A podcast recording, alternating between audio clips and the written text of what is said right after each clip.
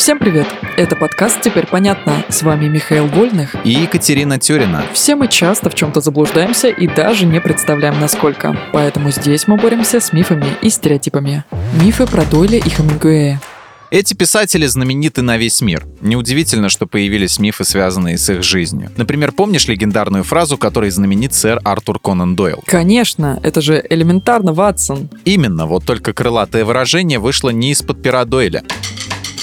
Это миф. Писатель не сам придумал ее? Ему кто-то подсказал или что ты имеешь в виду? За все книги слово «элементарно» Холмс произносит лишь пару раз, но никогда не говорит «элементарно, Ватсон» или «элементарно, мой дорогой Ватсон». Впервые в каноничном виде фраза появилась в коротенькой пародии 1901 года на приключения знаменитой пары. Главными персонажами были некие Потсон и Шейлок Компс. Именно из уст последнего прозвучало «элементарно, мой дорогой Потсон». То есть пародию потом стали путать с оригиналом? Из пародии выражение перекочевало в газеты, где его стали приписывать Холмсу. Фраза настолько соответствовала образу знаменитого сыщика, что приросла к нему намертво. Попала она и в знаменитую советскую экранизацию похождений Холмса и Ватсона. Теперь понятно. Не только Дойлю, но и Хемингуэю приписывают то, чего он не писал, прости за каламбур.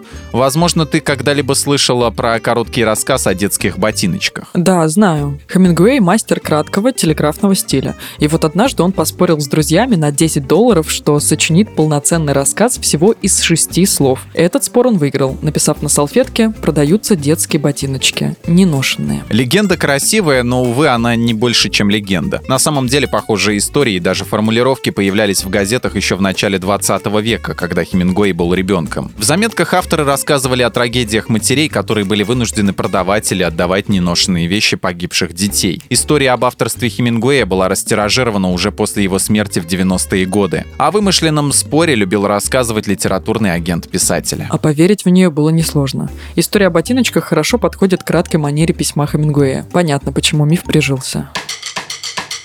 В этом выпуске мы использовали материал Андрея Вдовенко и благодарим автора за классное разоблачение популярных мифов. Полная версия текста на сайте Лайфхакера. Подписывайтесь на подкаст «Теперь понятно», ставьте ему лайки и звездочки. Новая порция разоблачений уже на подходе.